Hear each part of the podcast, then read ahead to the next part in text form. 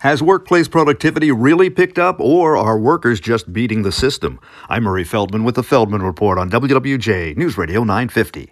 Eight out of ten large companies are using surveillance, spying on workers through their computers to make sure they're where they're supposed to be, doing what they're supposed to be doing. But workers have found ways to fool the company. Some are scheduling emails to go out throughout the day. Some of them are buying what are called mouse movers, gadgets that can be purchased online to keep your mouse moving when you're not there. Makes it look like you're working.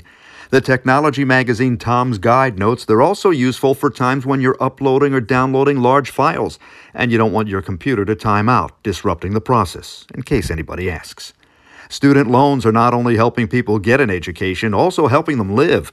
A LendingTree study found 7 out of 10 college students who have student loans are using the money for more than just their tuition. 22% rely on their student loan money for food, nearly 40% for room and board. With the Feldman Report, I'm Murray Feldman, WWJ, News Radio 950.